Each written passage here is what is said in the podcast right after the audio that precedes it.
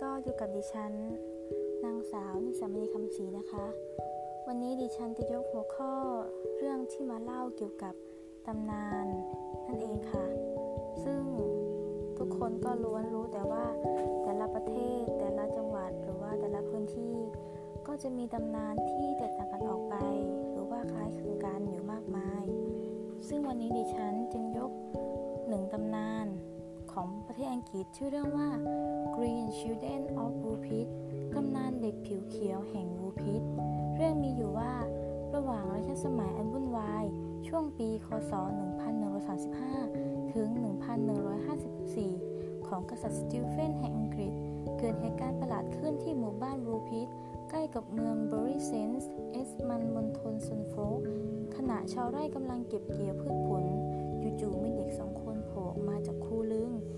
ขุดไว้เป็นกับดักหมาป่า ซึ่งเรียกว่าหลุมหมาป่าหรือวูพิทที่เพี้ยนกลายมาเป็นชื่อหมู่บ้าน เด็กชายและเด็กหญิงทั้งสอง มีผิวเจือสีเขียว สวมเสื้อผ้าสีแปลกๆทำจากวัสดุที่ไม่คุ้นเคย เด็กทั้งสองเดินพล่านด้วยอาการขวัญหนีไปทั่วบริเวณ อยู่ครู่หนึ่ง ก่อนถูกนำตัวไปยังหมู่บ้าน ชาวบ้านซึ่งมามุงดูไม่มีใครเข้าใจภาษาที่เด็กทั้งสองคนพูดเลย พวกเขาจึงพาเด็กทั้งสองไปยังบ้านของเจ้าของที่ดิน เซอร์ริซาสเดอร์คารที่เมืองไว้ เมื่อไปถึงเด็กทั้งสองก็ต่างร้องไห้โฮ และไม่ยอมกินขนมปังหรืออาหารใด ๆ อยู่เป็นเวลานาน หลายวัน จนเมื่อนำถั่วฝักยังติดก้าน เพราะเพิ่งเก็บเกี่ยวมาให้เด็กน้อยผู้อดโซ จึงแสดงท่าทีกระหายอยากกิน แต่ไม่ฉีกฝัก กลับฉีกตรงก้าน และเมื่อไม่พบอะไรก็ร้องไห้อีกครั้ง จากเริ่มรู้วิธีแกะถั่วแล้วเด็กทั้งสองคน ก็ประทังชีวิตด้วยอาหารชนิดนี้อยู่เป็นเวลานานหลายเดือน ก่อนจะยอมลองลิ้มรสของขนมปัง เมื่อผ่านไประยะหนึ่ง เด็กชายผู้ดูเหมือนอ่อนวัยกว่า ก็เริ่มมีอาการซึมเศร้า เขาล้มป่วยและตายในที่สุด ส่วนเด็กหญิงก็สามารถปรับตัวกับชีวิตใหม่ได้ โดยเข้าพิธีศีลจุ่มตามธรรมเนียมของชาวคริสต์ผิวพรรณของเธอ เริ่มกลายจากสีเขียวกลายเป็นสีของคนปกติ เธอเติบโตเป็นเด็กสาวสุขภาพแข็งแรง เรียนรู้ภาษาอังกฤษ หลังจากนั้นเธอก็ได้แต่งงานกับชายคนหนึ่งที่เมืองคิงส์ลีนในนอร์โฟกเขาเล่าลือกันว่า เธอกลายเป็นหญิงสาว ผู้มีพฤติกรรมเฉาคบผู้ชายเป็นเลือกหน้า เมื่อถามถึงอดีตของเด็กหญิง เด็กหญิงได้เล่าได้เพียงรายละเอียดคลุมเครือ เกี่ยวกับสถานที่ ซึ่งพวกเขามา จากมา แล้วมาถึงหมู่บ้านบูพิษได้อย่างไร เด็กหญิงเล่าว่าเธอกับเด็กชายเป็นพี่น้องกัน โดยมาจากดินแดนแห่งเซนต์มาติน ที่ตกอยู่ในแดนสนธยาตลอดกาลผู้อาศัยอยู่ในดินแดนนี้ล้วนมีผิวสีเขียว เช่นเดียวกันกับสีผิวของเธอ เธอไม่อาจระบุที่ตั้งชัดเจนของบ้านเกิดเธอ ว่ามีดินแดนอีกแห่งที่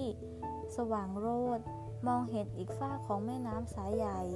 ที่กั้นแยกดินแดนแห่งนั้นจากพวกเขา เธอจำได้ว่าวันหนึ่ง ขณะเธอกับน้องชายกำลังดูแลฝูงสัตว์ของพ่อแม่อยู่ในไร่ เมื่อตามพวกมันเข้าไปในถ้ำแห่งหนึ่ง พัน พวกเขาก็ได้ยินเสียงระฆังดังกังวานไปทั้งสอง สองฝาความ ทั้งสองฝาความมืด เป็นอยู่เป็นเวลานานจนกระทั่งมาถึงปากถ้ำกำดักมาป่า ในตาก็ผ้ามัวเนื่องจากปะทะกับแสงจ้า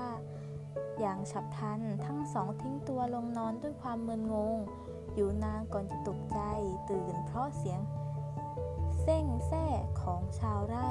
พวกเขาพยายามหนีแต่หาทางออกไม่เจอจนกระทั่งชาวบ้านก็พาพวกเขาไป ซึ่งเรื่องนี้ทุกคนก็ต่างถกเถียงกันนะคะว่า มันเป็นความจริงหรือเปล่า เด็กเด็กทั้งสองคนเป็นมนุษย์ หรือว่า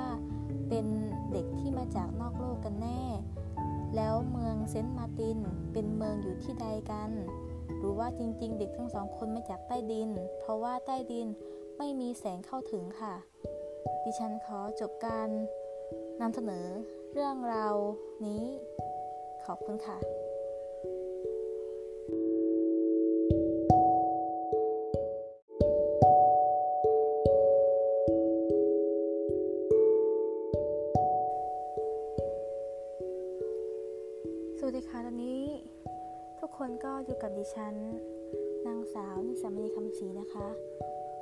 ดิฉันจะยกหัวข้อเรื่องที่มาเล่าเกี่ยวกับตำนานนั่นเองค่ะ ซึ่งทุกคนก็ล้วนรู้แต่ว่าแต่ละประเทศแต่ละจังหวัดหรือว่าแต่ละพื้นที่ ก็จะมีตำนานที่แตกต่างกันออกไป หรือว่าคล้ายคลึงกันอยู่มากมาย ซึ่งวันนี้ดิฉันจึงยกหนึ่งตำนานของประเทศอังกฤษชื่อเรื่องว่า Green Children of w o o p i t ตำนานเด็กผิวเขียวแห่ง w o o p i t เรื่องมีอยู่ว่า ระหว่างรัชสมัยอันวุ่นวาย ช่วงปี คศ 1135 ถึง 1154 ของกษัตริย์สตีเฟนแห่งอังกฤษ เกิดเหตุการณ์ประหลาดขึ้นที่หมู่บ้าน Woolpit ใกล้กับเมือง Bury St Edmunds มณฑล Suffolk ขณะชาวไร่กำลังเก็บเกี่ยวพืชผล จู่ๆมีเด็กสองคนโผล่ออกมาจากคูลึก ซึ่งขุดไว้เป็นกับดักหมาป่า ซึ่งเรียกว่าหลุมหมาป่าหรือ วูพิทที่เพี้ยนกันมาเป็นชื่อหมู่บ้าน เด็กชายและเด็กหญิงทั้งสอง มีผิวเจือสีเขียว สวมเสื้อผ้าสีแปลกๆทำจากวัสดุที่ไม่คุ้นเคย เด็กทั้งสองเดินพล่านด้วยอาการขวัญหนีไปทั่วบริเว ถูกนำตัวไปยังหมู่บ้าน ชาวบ้านซึ่งมามุงดูไม่มีใครเข้าใจภาษาที่เด็กทั้งสองคนพูดเลย พวกเขาจึงพาเด็กทั้งสองไปยังบ้านของเจ้าของที่ดิน เซอร์ริซาสเดอร์คารที่เมืองไว้ เมื่อไปถึงเด็กทั้งสองก็ต่างร้องไห้โฮ และไม่ยอมกินขนมปังหรืออาหารใดๆ อยู่เป็นเวลานาน หลายวัน จนเมื่อนำถั่วฝักยังติดก้าน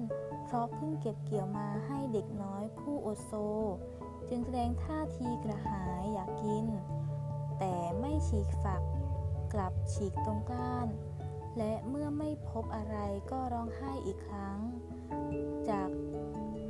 เริ่มรู้วิธีแกะถั่วแล้วเด็กทั้งสองคน ก็ประทังชีวิตด้วยอาหารชนิดนี้อยู่เป็นเวลานานหลายเดือน ก่อนจะยอมลองลิ้มรสของขนมปัง ผ่านไประยะหนึ่ง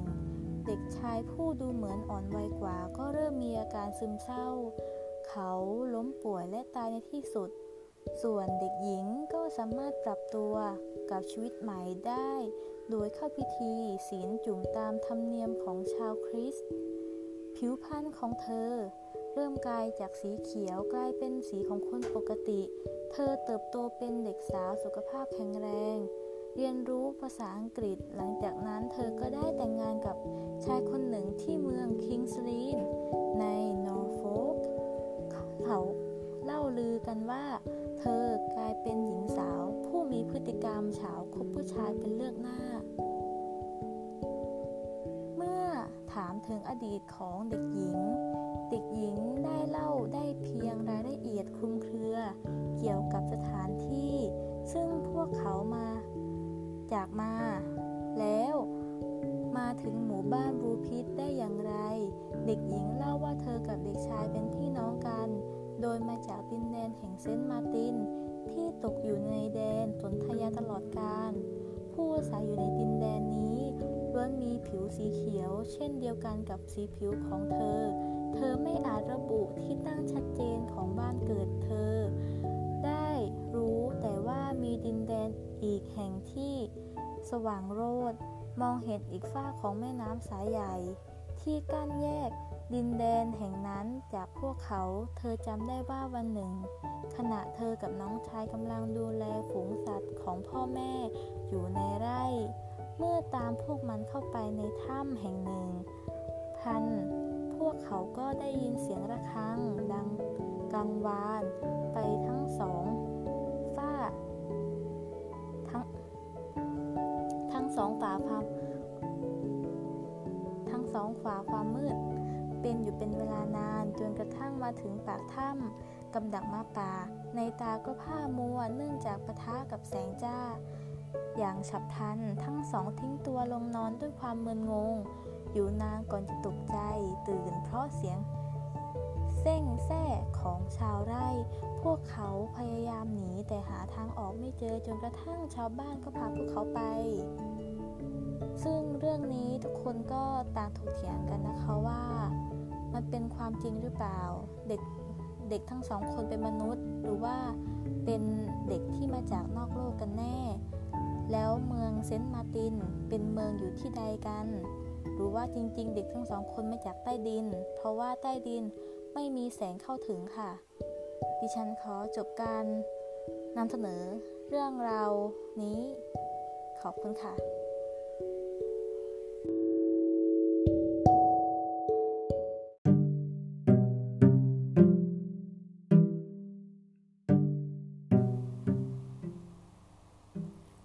ทุกคนนะคะ ตอนนี้ทุกคนก็อยู่กับดิฉันนางสาวนิสามณีคำศรีนะคะ วันนี้ดิฉันก็ได้หัวข้อมาเล่า นั่นก็คือ ความประทับใจในวัยเด็กนั่นเองค่ะ ซึ่งความประทับใจเนี่ยทุกคนก็ล้วนแต่มีความประทับใจกันอยู่แล้วใช่ไหมคะ แล้วความประทับใจเนี่ยมันก็จะมีที่แตกต่างกันออกไป ความประทับใจเล็กๆ ความประทับใจนิดหน่อย หรือว่าความประทับใจมากๆ ซึ่งความประทับใจเหล่านี้ มันไม่มีกฎเกณฑ์หรอกค่ะว่า อันไหนมากอันไหนน้อย ถ้าเกิดมันทำให้เรามีความสุข แล้วก็ทำให้เราจดจำมัน แล้วทำให้เราชอบกับมัน ก็คือความประทับใจอย่างหนึ่งค่ะ และวันนี้ดิฉันก็จะมาเล่าความประทับใจของดิฉันเองนะคะ ความประทับใจแรกที่ดิฉันจำจนถึงวันนี้นะคะก็คือ ความประทับใจเกี่ยวกับการได้ไปแข่งขัน ทักษะวิชาการร้องเพลงค่ะ ซึ่งดิฉันก็ไม่คิดว่าตัวเองจะได้ไปแข่งทักษะวิชาการร้องเพลงนะคะ ตอนนั้นดิฉันก็อยู่ประมาณป .4 หรือว่าป .3 ดิฉันก็ไม่สามารถจำได้นะคะ เนื่องจากมันนานมาก ๆแล้ว ซึ่งตอนนั้น มันจะมีช่วงแห่งการแข่งทักษะวิชาการใช่ไหมคะ แล้วแบบเพื่อนๆของฉันก็ได้ได้ไปแข่งทักษะวิชาการมากมาย เช่น ทักษะวิชาการทางคณิตศาสตร์ วิทยาศาสตร์ หรือว่าอื่นๆ แล้วมันก็มีทักษะวิชาการอย่างหนึ่งที่ฉันอยากลองมากๆก็คือการร้องเพลงค่ะ แต่ว่าดิฉันไม่กล้าที่จะ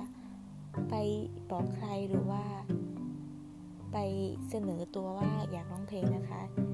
ฉันก็เลยตอนนั้นอยู่กับเพื่อนประมาณ2องสามคนแล้วฉันก็บ่นๆว่าอยากร้องเพลงจังเลย อยากแข่งร้องเพลงอะ่ะ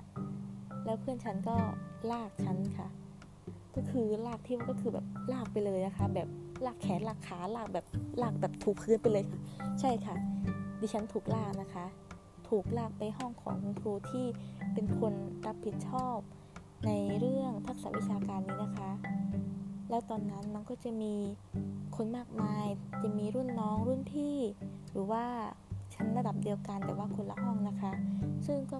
ซึ่งก็จะมาทดสอบว่าร้องเพลงได้ไหม จะเอาใครไปดี คนไหนร้องได้ เพราะคนไหนร้องได้ เพราะลงมาแล้วก็จะเก็บตัวเอาไว้นะคะ แล้วก็ฝึกฝนบ่อยๆ ซึ่งดิฉันก็ได้คัดเลือกให้ได้ไปแข่งนะคะ ดิฉันก็รู้สึกว่า ว้าว นี่มันสุดยอดมากเลย คือชีวิตฉันไม่เคยคิดเลยว่าจะได้มาแข่งร้องเพลงนะคะ ซึ่งเพลงที่ฉันได้ร้องเพลงคือมันเพลงเพลงลูกทุ่ง แต่ว่าดิฉันก็เป็นคนที่ค่อนข้างชื่นชอบเพลงต่างประเทศนะคะ เช่นเพลงสากล ซึ่งตอนนั้นตอนเด็กๆดิฉันก็เป็นคนที่ติด การ์ตูนญี่ปุ่นนะคะ ตอนนั้นก็จะชอบร้องเพลงญี่ปุ่นมาก แล้วแบบอยู่ดีก็ได้มาร้องเพลงลูกทุ่งแบบไทยแท้แบบแท้ๆเพลงไทยดิฉันก็รู้สึกว่า นี่เหรอทางของฉัน แต่เวลาฉันได้ร้องเพลงดิฉันก็รู้สึกว่ามันสนุกมากเลยค่ะดิฉันรู้สึกว่านี่แหละคือความสุขของฉัน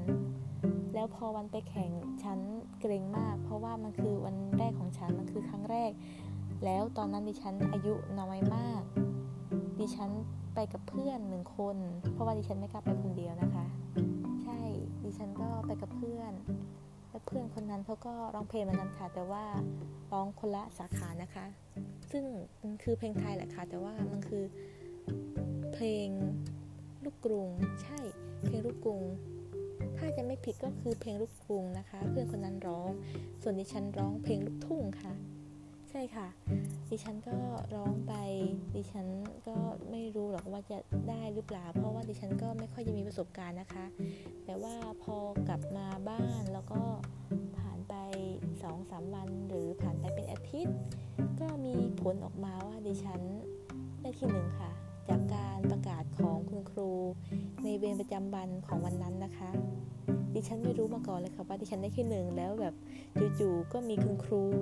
มาพูดชื่อฉันแล้วก็ประกาศว่าฉันแข่งทักษะวิชาการร้องเพลงได้ที่หนึ่งค่ะ ดิฉันก็รู้สึกว่าฉันดีใจมาก แล้วก็พอตรงกับว่านดิฉันก็เอาไปบอกครอบครัวฉันว่าดิฉันได้ชนะเลิศการแข่งร้องเพลงค่ะ ครอบครัวฉันก็รู้สึกว่าตกใจมากแบบเฮ้ยทำได้เหรอ แล้วคือดิฉันทำได้ค่ะ แล้วต่อจากนั้นดิฉันก็ได้ไปแข่งระดับภาค แต่ว่าก็ตกอันดับลงมานะคะ ใช่ค่ะ ดิฉันไม่ได้ที่หนึ่งนะคะ ถ้าเกิดได้ที่หนึ่งก็อาจจะได้ไปแข่งระดับจังหวัดค่ะ แล้วครั้งต่อไปเราก็ได้เลื่อนชั้น ดิฉันก็ ได้แข่งทักษะวิชาการนี้อีกค่ะ ซึ่งดิฉันก็ชนะระดับเดิม แล้วพอขึ้นระดับสูงขึ้นก็ตกลงมาเหมือนเดิมทุกปีนะคะ ดิฉันก็รู้สึกว่าดิฉันทำดีสุดแล้ว แล้วความที่ดิฉันได้ที่หนึ่งในวันนั้น มันทำให้ฉันประทับใจมาก ๆ จนถึงวันนี้นะคะ ดิฉันก็ขอจบการนำเสนอ ความประทับใจในวัยเด็กของดิฉันเพียงเท่านี้ค่ะ หวังว่าความความประทับใจของฉันจะทำให้ใครบางคนที่ฟังอยู่รู้สึกถึงความประทับใจในวัยเด็กของตัวเอง ก็ได้นะคะ ขอบคุณค่ะ